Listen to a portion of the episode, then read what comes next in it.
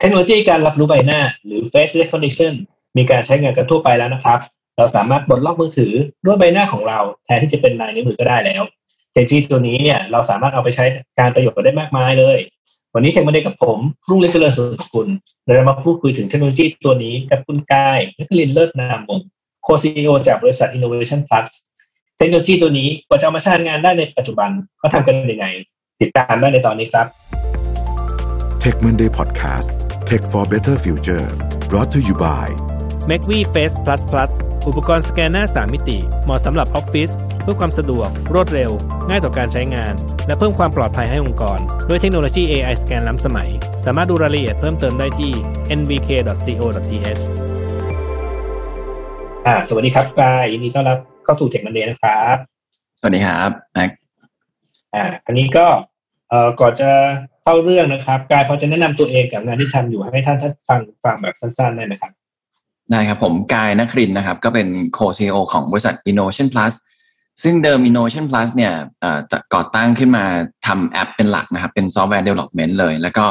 ตอนนี้เราเข้าไปอยู่ในในเทคโนโลยีของ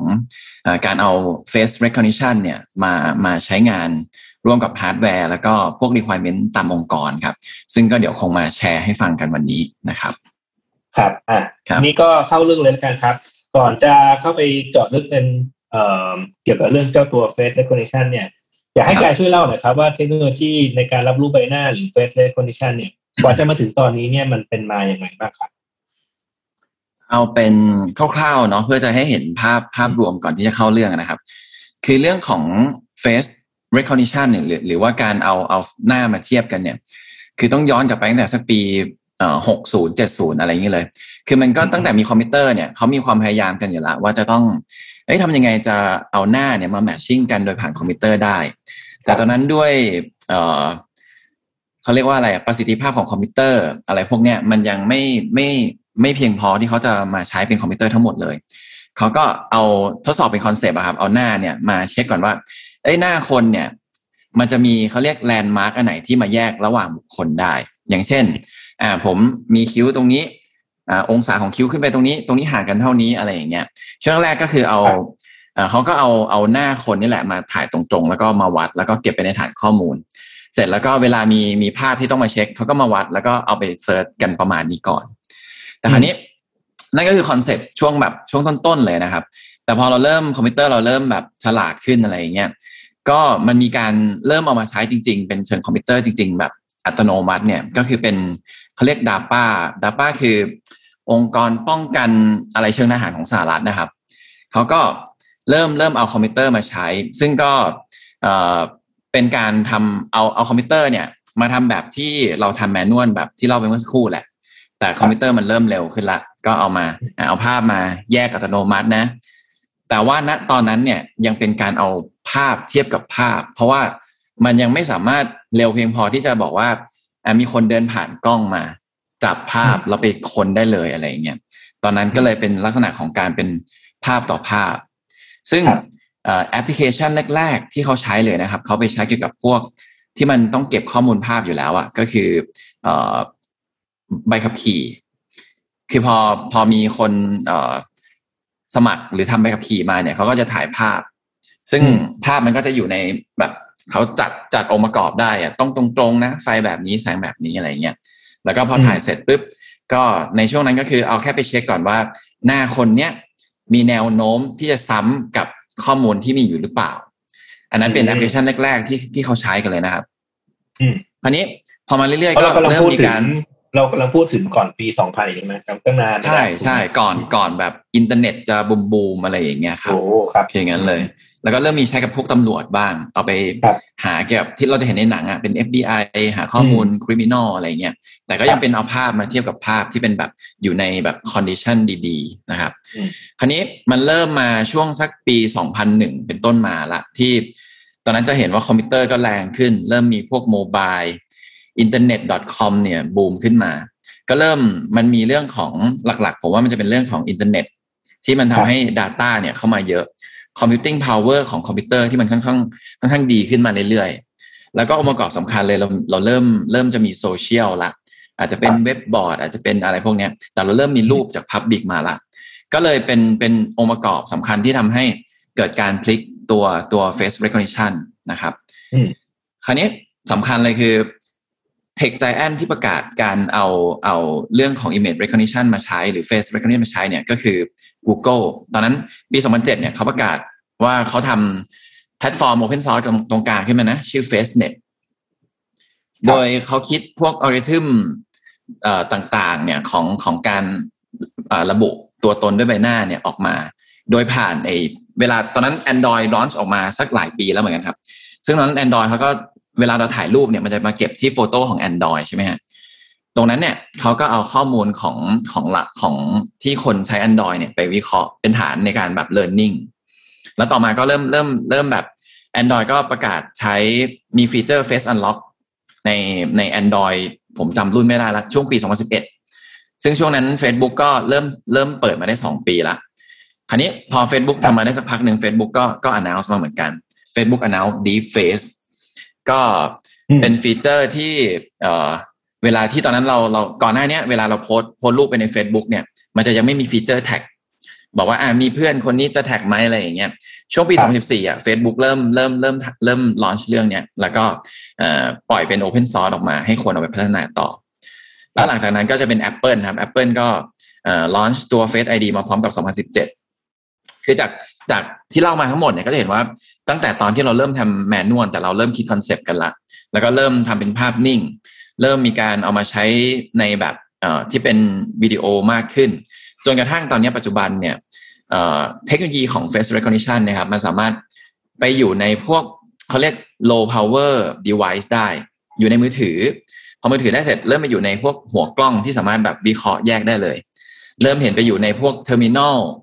terminal เอ่อ face recognition ที่แบบเวลาเราแปะที่ออฟฟิศเราสามารถทำงานได้อะไรอย่างเงี้ยครับ แล้วผมว่าเราก็จะเห็นลักษณะอย่างเงี้ยเยอะขึ้นในที่เป็นเอ่อ low power device มากขึ้นเรื่อยๆ นะครับ ก็คร่าวๆครับให้เห็นความเป็นมาของไอตัว face recognition ครับอืมโอเค ก็พอจะทราบความเป็นมาแล้วอ่าทีนี้ถ้าเกิดว่าเอ่อน้องๆ หรือว่าท่านผู้ฟังเขาอยากจะเออหยิบเทคโนโลยีตัวเนี้ยมาเอ่อพัฒนาบ้างเนี่ยเขาจะต้องรู้อะไรบ้างอืม เอ่อคือ face recognition เนี่ยมันมันมันเป็นอะไรที่ผสมผสานหลาย ๆ เทคโนโลยีเนาะแต่ว่าถ้าจะเล่าครับให้เป็นคอนเซปต์เข้าใจง่าย ๆ เนี่ยอะมันแบ่งออกเป็นสี่ขั้นตอนครับ อย่างเรานึกถึงภาพภาพช็อตหนึ่งเนาะเวลาที่เราจะมา analyze เนี่ยมันจะเป็นภาพทั่วๆไปเลย สิ่งแรกที่ต้องทำคือการ detect face คืออย่างมีภาพเข้ามาเนี่ยแยกให้ออกว่าอันไหนหน้าคนอันไหนที่ไม่ใช่ ก็แยกมาก่อน อันนี้ step ที่หนึ่งคราวนี้พอได้หน้ามาเนี่ย หน้าเนี่ยมันจะมีความ เอียงอยู่ แสงไม่ชัดอยู่ได้บางส่วน ใส่แว่นตามั่งใส่แมสมั่งอะไรเงี้ยเขาครับเป็น step ที่สองเขาเรียกทำการ alignment ครับ คือเอาหน้าที่เอียงอยู่หรือว่าแว่นไม่ชัดเนี่ยเอามาแบบทำให้อยู่ในเอ่อลักษณะที่พร้อมจะเอาไปทำงานต่อได้อันนี้คือสเต็ปที่สองพร้อมจะไปเปรียบเทียบได้ใช่ก็คือ detect face ออกมาเสร็จอืม align ให้มันตรง ครับ เสร็จอันที่สามเนี่ยเขาเรียกเป็น representation ตรงนี้แหละครับที่ที่พวกเรื่องของ machine learning neural network deep deep learning เนี่ยจะเข้ามาช่วยอืมคือเอ่อถ้าจำได้เนี่ยตอนต้นๆ ผมบอกว่าเอ่อหน้าเราอะ ก่อนหน้าเนี้ยการทำ face recognition เนี่ย เราจะเป็นคนไปทำ landmark เช่นอืมคิ้วอะยาวเท่านี้ ตาหางตาหางนี้ละยาวเท่านี้ จมูกควรจะอยู่ตรงนี้ แล้วทำมาเป็น factor ว่าอ่าถ้าหน้ามาแบบนี้เนี่ย ไอความห่างตรงเนี้ย มันใกล้เคียงกับไอชุดข้อมูลที่เรามี เราถือว่าเป็นคนเดียวกันอืมแต่อันนั้นเนี่ยมันจะไม่แม่นไอการ representation ตรงเนี้ย มันจะเอาภาพที่เราอะไรมาแล้วเนี่ยครับทำออกมาเป็นสมการทางคณิตศาสตร์อืมเขาเรียกทำออกมาเป็นเป็นเอ่อเป็นเวกเตอร์เป็น matrix ออกมา ซึ่งแต่ละครับแต่ละโมเดลเนี่ย มันก็จะมีการไปไป learning ต่างกัน อย่าง FaceNet ของเอ่อ Face เอ่อ Deep Face ของของ Facebook ก็อืมเอาข้อมูลแบบหลาย ๆ สิบล้านภาพมา แล้วก็เอาไป learning ว่าอะจากที่ควรจะมีแค่ยี่สิบ landmark เนี่ย มันมีอยู่สักเอ่อสองพันกว่าเอ่อมิตินะ ที่ควรจะมาเทียบกัน อย่าง Google ก็ไปทำมาเองว่าเอ้ยจริง ๆ มันแค่สักร้อยกว่ามิติเนี่ยมันก็เทียบได้แล้วอะไรเงี้ยคือความแตกต่างระหว่างของโมเดลของแต่ละเจ้าก็จะมาแตกต่างตรงเนี้ยครับ ส่วนที่สามเขาเรียกว่า representation ก็คือการแปลงภาพ ให้เป็นสมการให้เป็นข้อมูลทางคณิตศาสตร์ ประมาณนี้ อันนี้ step ที่สามครับส่วนมา step สุดท้ายเนี่ยก็คือการ verification คือจากเดิมเนี่ย เราจะเห็นแล้วว่าจากภาพมาเนาะเราไม่ได้เอาภาพมาเทียบกัน เราเอาข้อมูลทางคณิตศาสตร์มาเทียบกัน อาจจะเป็นเวกเตอร์หลายมิติ แล้วก็มาเทียบกันว่าอะแต่ละมิติเนี่ยมีความใกล้เคียงเท่านี้เท่านี้เท่านี้เนี่ย threshold เท่าไหร่ เราถึงจะเรียกว่าเป็นหน้าเดียวกัน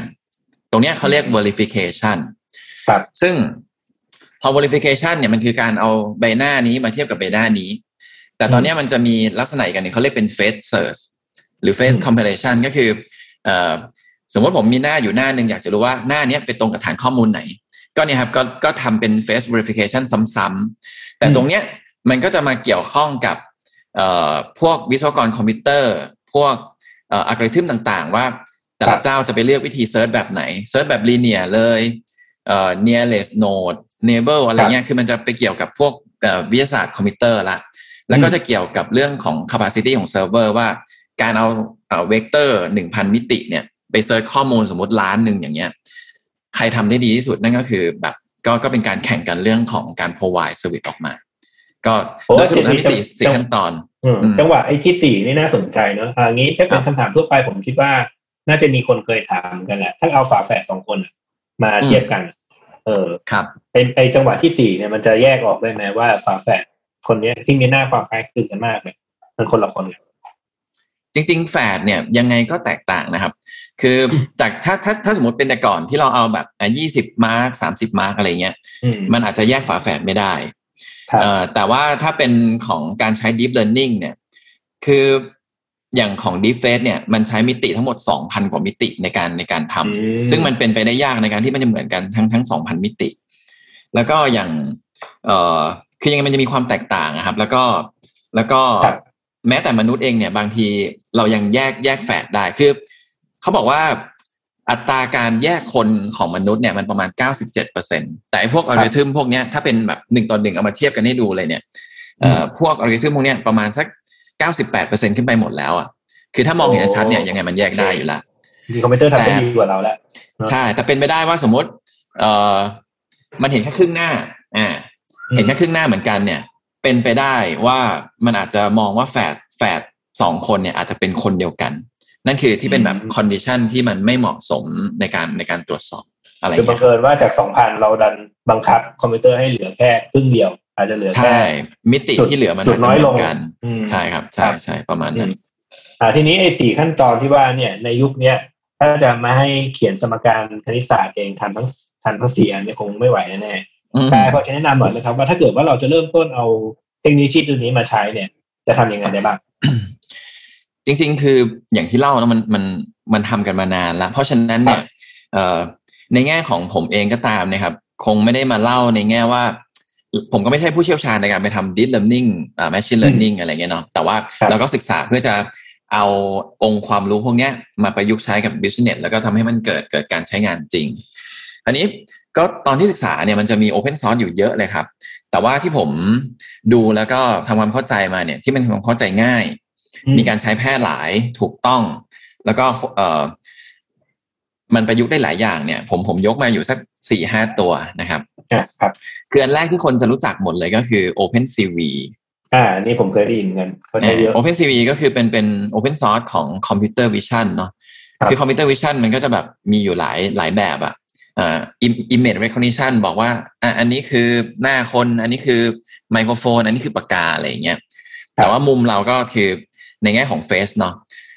แต่ Open CV เนี่ย ในแง่ของการ record เลยแบบอย่างที่บอกว่าระบุตัวตนเลยเนี่ย มันมีความไม่ทันสมัยอยู่ประมาณนึงครับ แต่ว่าด้วยคอพื้นฐานมาเนี่ย Open CV เนี่ยถูกเอามาใช้ในสเต็ปแรก ก็คือการ detect ใบหน้าออกจากภาพ จะเป็นพื้นฐานเลย ซึ่งซึ่งในระบบของเราก็ใช้อยู่ พอมีมีภาพเข้ามาในกล้องหรือภาพที่จะนาไลเนี่ยเราจะผ่าน Open CV เพื่อไป detect หน้าออกก่อน แล้วก็ทำ alignment ก็คือจบ step สอง step แรก เสร็จคราวนี้พอมาเรื่องของ representation เนี่ยที่ต้องเปลี่ยนภาพออกมาเป็นเวกเตอร์ทางคณิตศาสตร์เนี่ยครับเอ่อมันจะมีอยู่สักสี่เจ้า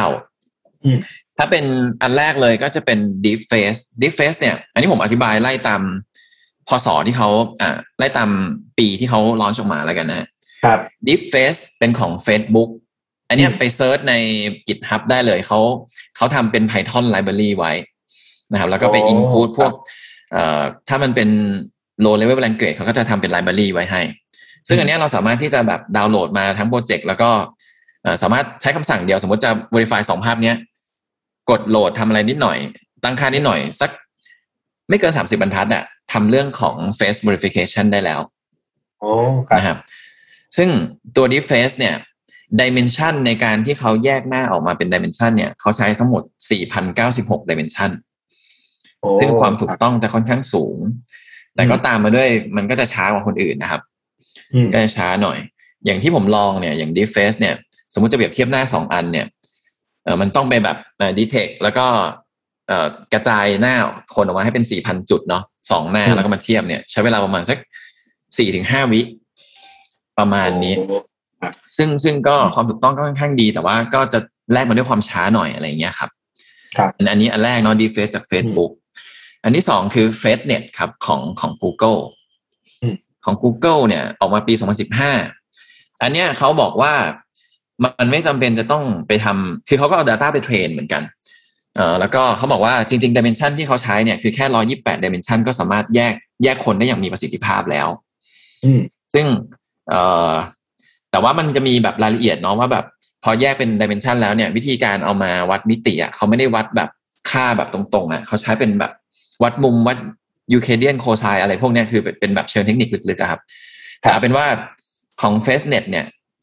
ดิเมนชันน้อยกว่าก็เลยทำให้ทำงานเร็วกว่าอืมจากที่ผมใช้เนี่ยมันจากเดิมของของ d f a c e มันประมาณคอม p a r e ภาพหนึ่งประมาณสี่ห้าวิอันเนี้ยเหลือประมาณสักสองวิอะไรเงี้ยครับอ๋อก็เร็วขึ้นใช่ก็เป็นตัวที่เร็วขึ้นแล้วก็ความถูกต้องก็ใช้ได้เลยครับแล้วก็ อันต่อมาอีกสองอันเนี่ยเป็นของของมหาลัยของของฝั่งการศึกษาเขาปล่อยออกมา ก็จะเป็นชื่อ BGC Face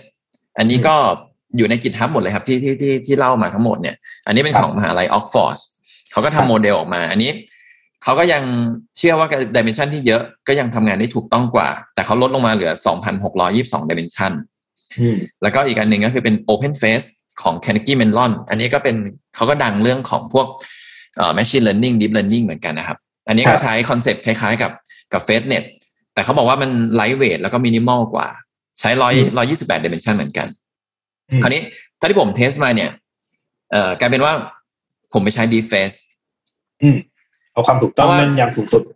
มาเอ่อไปความถูกต้องประมาณหนึ่งฮะ คือ Deep Face เนี่ยเวลาเราโหลดมาเนี่ย ข้อดีมันคือ Deep Face เป็น Hybrid Solution อืมคือเราบอกว่าเราใช้คอนเซปต์ของ Deep Face แต่เราเป็นโหลดโมเดลของ Open Face มา นึกออกไหมฮะโอเออเราเราไปโหลดอืมโหลดโมเดลของ Open Face มาเอ่อแทนที่จะต้องไปทำแบบ 4,096 dimension เนี่ย เราบอกว่าอะเราใช้โค้ดของ Deep Face นี่แหละ แต่ Deep Face เนี่ย Open ให้ไปใช้โมเดลของคนอื่นได้ ก็เอาโมเดลตัวนี้เข้ามา แล้วก็ครับไปเอา Data ที่เป็น pre-train มา แล้วก็ใช้ Open Face ตอนนี้ก็ถ้าคอม p a r e ภาพหนึ่งเนี่ย ตอนนี้ถ้าเป็นแบบหนึ่งต่อหนึ่งก็อยู่สักประมาณสองสมวิประมาณเนี้ยครับ ก็ก็แล้วแต่จะเอาไปใช้งานดูอืมอืมใช่ครับ อันนี้อันนี้พวก Open Source นะครับ แต่ว่าอืม ที่เล่ามามันก็จะเป็นหนึ่งต่อหนึ่งเนาะอืมเวลาที่เอาไปทำจริงๆอะมันจะมีเวลาไป search อะไรพวกเนี้ยเขาจะเรียกเป็น large scale ซึ่งรายละเอียดพวกเนี้ยมันจะค่อนข้างสลับซับซ้อนนิดนึงเพราะมันจะต้องไปใช้พวกเอ่อการเก็บเก็บไอสมการคณิตศาสตร์เนี่ยไว้ในพวกแบบ NoSQL Mongo Hadoop อะไรพวกเนี้ยมันก็จะเป็นอีกศาสตร์หนึ่งไปก็จะให้ซึ่งอันนี้ผมไม่เป็นได้อินเด็กซ์ในการเสิร์ชอะไรบางอย่าง ใช่ อันนี้ผมไม่ได้ไม่ได้ทำเอง ผมไปใช้กับพวก Cloud ค Service รับ Provider อีกทีหนึ่งอืมอืม ครับอ่าพอพูดถึง cloud service provider แล้วเนี่ยไอ solution เมื่อกี้นี้ทั้งหมดเท่าที่เล่ามาเนี่ยเอ่อเข้าใจว่าเราต้องมาดาวน์โหลดมา compile เองบนเครื่องเราเองเนี่ยอืมถ้าเกิดในยุคที่ business นำเนี่ยเอ่อเราใช้บริการจากพวก cloud service provider บ้างได้ไหมครับ จริง ๆ แนะนำเลยนะครับ คือแต่ว่าผมว่าอืมสุดท้ายมันคอมบ n e กันแหละ คืออย่างอย่างในการที่เอา library เข้ามาเนี่ย คือ ผมจะเป็นการเหมือนตรวจเช็ค step แรกอะว่าอ่าสมมติบอกว่า เราอยากจะเป็น self check-in อย่างเงี้ย เราเอาหน้าคนมาถ่ายรูป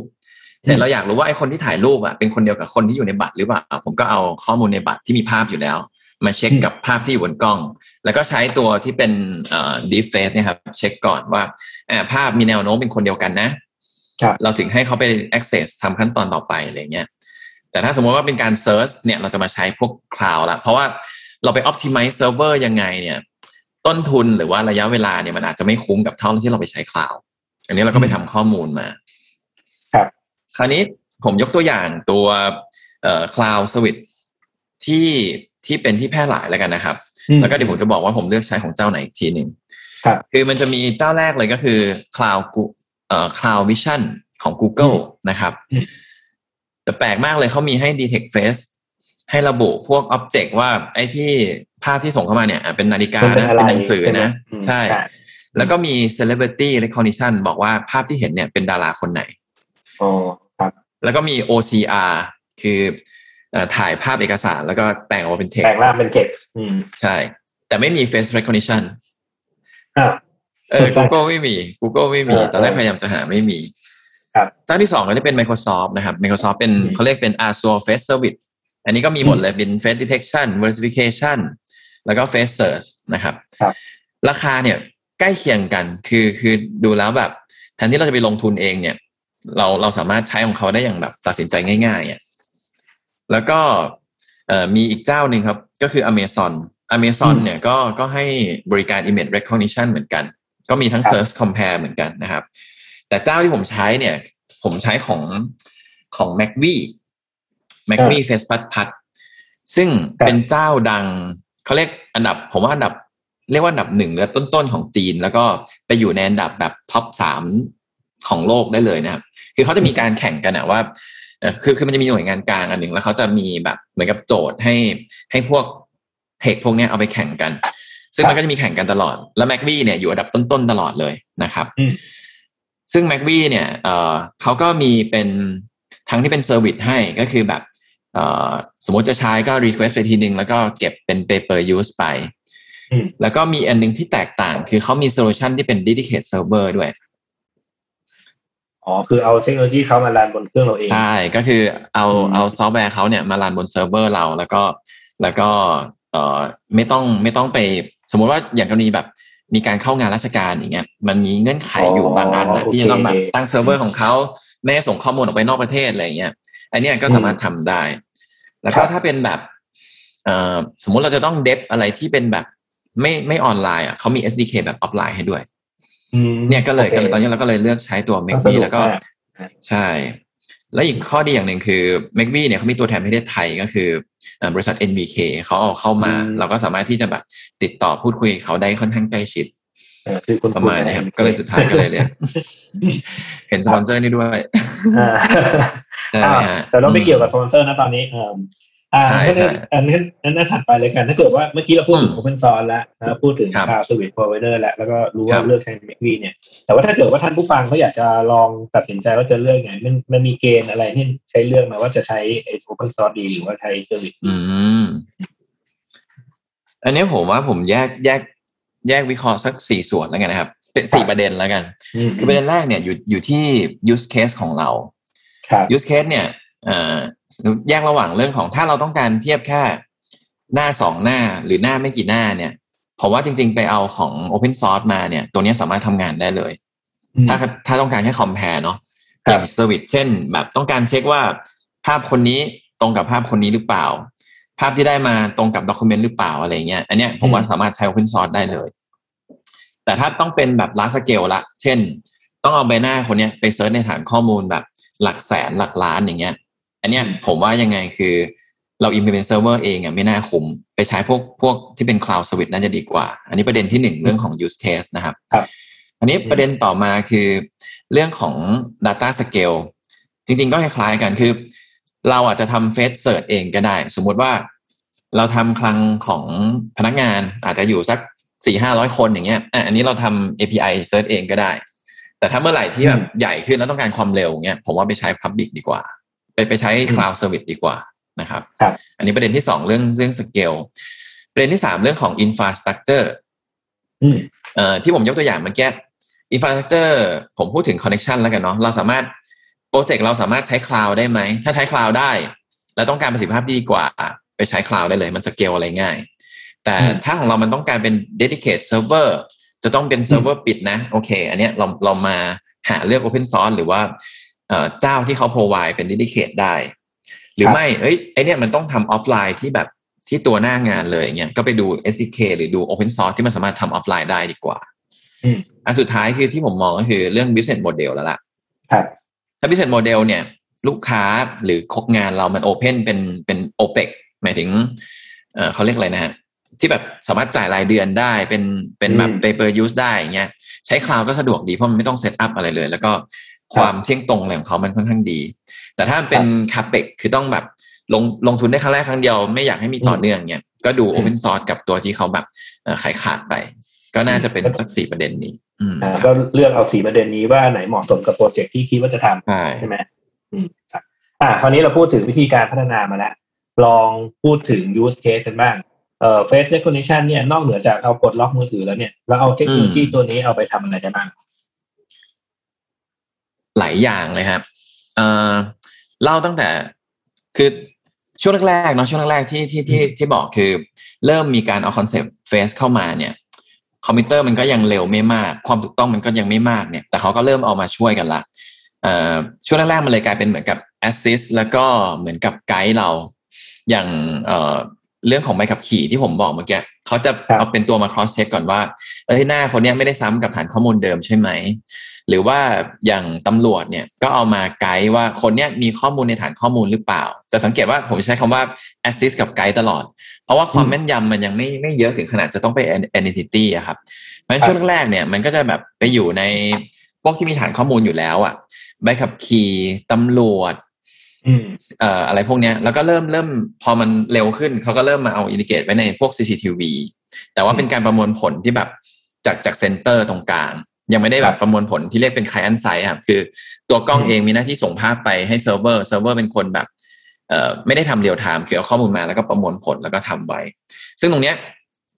จีนเองเนี่ยเป็นคนแบบเริ่มคอนเซปต์เนี้ยแบบตั้งแต่ต้นๆเลย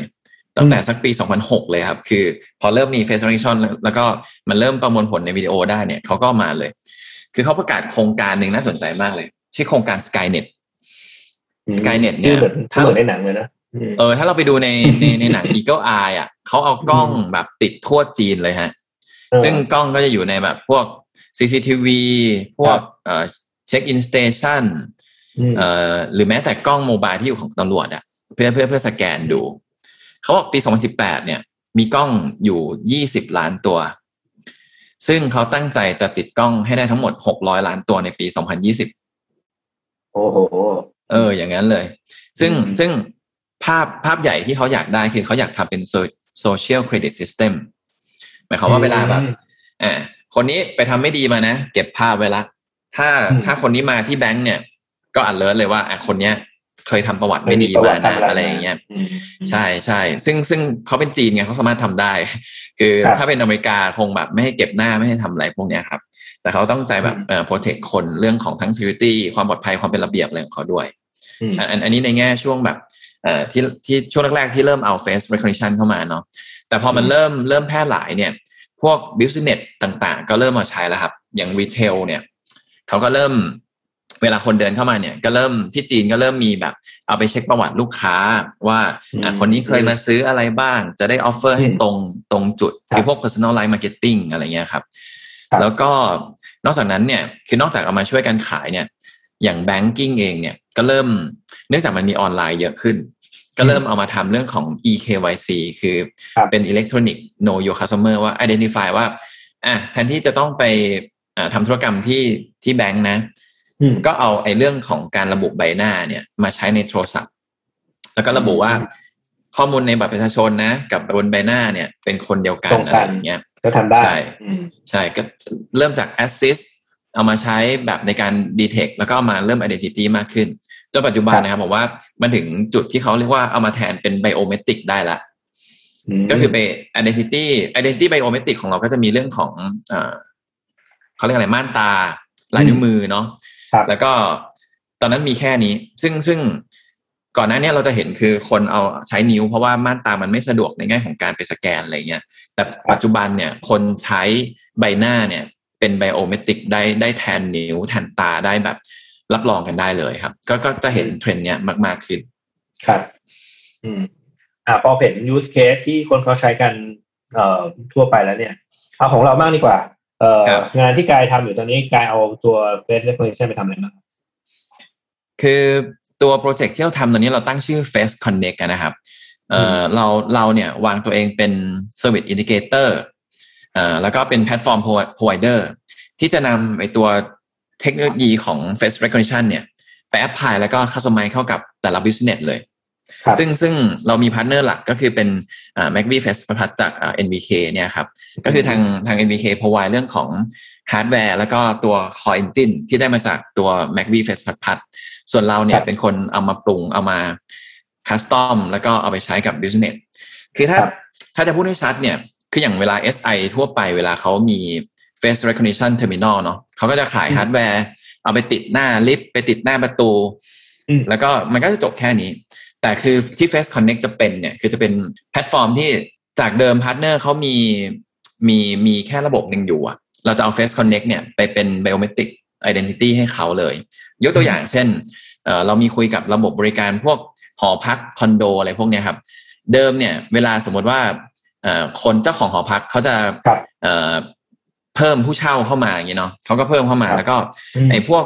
เอ่อประตูต่างๆ เนี่ยมันก็จะทำงานแยกกัน แล้วก็อืมเอาเอาฮาร์ดแวร์เนี่ยไปให้เขาแล้วก็เรา integrate เข้ากับระบบเขาเลยแสดงว่าอืมเวลาที่เอ่อเขา add คนเข้าไปในระบบเขาเนี่ยเขาก็สามารถ flow เดินผ่านไอ้พวกตึกพวกนี้ได้หมดเลยอืมรวมถึงครับพวกระบบอีเวนต์ต่างๆ ปกติตอนเนี้ยถ้าเราลงลงทะเบียนที่อีเวนต์เนี่ยอืมมันก็จะมีเอ่อต้องไปสแกน QR code เพื่อเข้างานเอาสติกเกอร์อะไรเงี้ยเราก็จะมีตัวฮาร์ดแวร์ไป เป็นตัวแบบสแกนว่าคนเนี้ยลงทะเบียนมาหรือยังอะไรอย่างเงี้ยส่วนหลังบ้านเราก็ integrate กับระบบอีเวนต์ หรือไม่แต่พวกแบบ CRM ที่เป็นแบบ High End Premium ต่างๆเนี่ยครับ พวกเล้าสปาเอ่อหรือแม้แต่ร้านตัดผมแบบแบรนด์แบรนด์ high ๆอย่างเงี้ยเราก็จะ integrate พวก CRM เขาเข้ามา แล้วก็ส่วนตัวฮาร์ดแวร์เราก็ไปวางไว้ข้างหน้าเนี่ยครับลักษณะของ Face Connect จะพยายามเอ่อเชื่อมต่อตัว Face เอ่อ recognition เนี่ยเข้ากับระบบการทำงานเดิมของพาร์ทเนอร์เพื่อให้พาร์ทเนอร์ deliver งานที่แบบ seamless เกี่ยวกับเรื่องการใช้ใบหน้าได้ได้ดียิ่งขึ้น ประมาณนี้ครับของ Face Connect เออจริงๆก็สุดท้ายถ้าเป็นเรื่องของ business หนีไม่พ้นต้องทำ integration นั่นแหละถูกไหมใช่ครับคือใช่ระบบเดิมของเขามีอะไร แล้วเราจะเอาเทคโนโลยีตัวไหนไปใช้ก็ ก็เอาตัวนี้ไปช่วยเนาะครับอืมอะน่าจะพอสมควรแล้วนะครับแล้วคิดว่าท่านฟังน่าจะเอ่อได้ความรู้เรื่อง face recognition เทคโนโลยีไปเยอะเลยนะครับอะครับก่อนจากการกายมีอะไรอยากจะฝากให้ท่านผู้ฟังไหมครับ ก็เอ่อ ด้วยสถานการณ์โควิดช่วงเนี้ยนะครับ คือจริงๆต้องบอกว่าตัวโซลูชันใหม่เนี่ยเราทำขึ้นมาพร้อมกับช่วงโควิดเข้ามารอบแรกเลยแหละ เรามองครับเห็นว่า new normal ที่มันจะเกิดขึ้นคือเอ่อการใช้ใบหน้าในการแทนพวกเอ่อการเข้าออกการ identify อย่างอื่นเนี่ยนี่คือเป็นเทรนด์ที่แบบเป็นเมกะเทรนด์แล้วก็ยังไงก็ต้องใช้พวกเรื่องพวกนี้นะครับ เราก็เลยตั้งตัวมาเป็นเอ่อทำงานด้านนี้ เพราะฉะนั้นจริงๆ ตอนนี้ Face Connect เปิดรับพาร์ทเนอร์นะครับ ที่ต้องการนำ Face Recognition เนี่ย ไปใช้กับตัวแพลตฟอร์ม หรือระบบที่ตัวเองมีอยู่นะครับอืมซึ่งก็อยากจะย้ำว่าเราไม่ได้มีแค่ฮาร์ดแวร์ไปติดให้คุณ เรามีทั้งทีมที่เป็น business analyst software engineer เข้าไปช่วยออกแบบแล้วก็ integrate ให้เลยนะครับ ก็ครับถ้าใครสนใจยังไงอ่าฝากครับกันมาได้เลยนะครับอืมได้ครับ เดี๋ยวจะเอาลิงก์อะไรมาติดไว้ใน show note ให้แล้วกันนะครับ ได้ครับผม โอเคนั้นก็ครบถ้วนแล้วนะครับ ก็คิดว่าได้ครับเอ่อท่านผู้ฟังจะได้ประโยชน์จากตอนนี้ไป ไม่มากก็น้อยนะครับ ก็ขอบคุณทุกท่านที่ติดตามครับจนกว่าจะพบกันใหม่ สวัสดีครับ ครับ ขอบคุณมากเลยครับ ขอบคุณครับ ธุรกิจอีคอมเมิร์ซเป็นธุรกิจที่เราจำเป็นต้องเข้าใจลูกค้าให้มากที่สุด นี่เป็นเหตุผลที่ผมพัฒนา 198beauty.com เพื่อทำให้ลูกค้าของเราได้สิ่งที่ตัวเขาต้องการจริง ๆ เราอยากจะช่วยให้ลูกค้าเลือกผลิตภัณฑ์ที่เหมาะสมกับตัวเขาเอง ด้วยการใช้ Data และความเชี่ยวชาญในตลาด Health and Beauty ของเรา แต่ทีมเรายังต้องการคนมาช่วยในการพัฒนาสิ่งใหม่ๆ ไปด้วยกัน ถ้าคุณเป็นนักพัฒนาที่สนใจโลกของ e-commerce แล้วแล้วก็ ผมกำลังมองหา Mobile Developer ทั้ง iOS และ Android Full Stack Developer E-commerce Data Scientist แล้วมาร่วมงานกันนะครับ Tech Monday Podcast Presented by NVK